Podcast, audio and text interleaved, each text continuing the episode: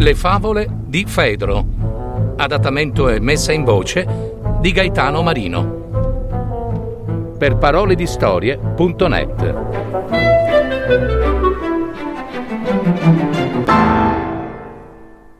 Il lupo e il cane.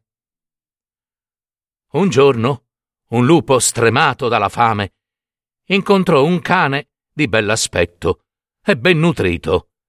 Il lupo, stupito, gli rivolse queste parole.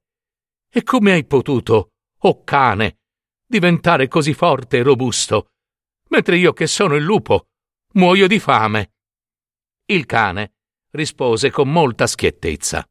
Beh, anche tu potresti godere degli stessi benefici, rendendo ad un padrone un servizio identico al mio, no?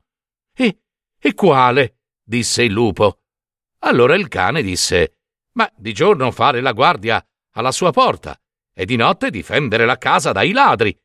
Io sono pronto a fare ciò, rispose il lupo. La vita che sto conducendo è ben più.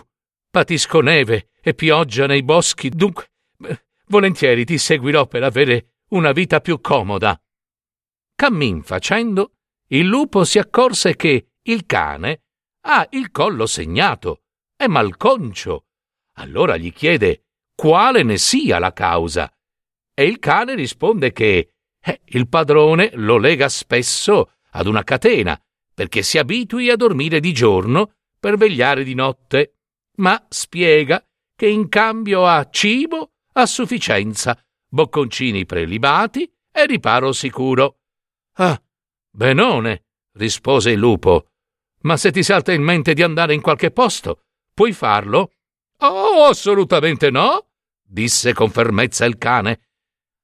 A queste condizioni, rispose il lupo, goditi pure i tuoi privilegi, che io mi tengo lo stomaco vuoto, va. Morale. La libertà di tutte le cose è il bene più prezioso.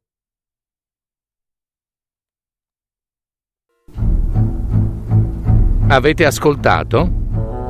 Le favole di Fedro www.paroledistorie.net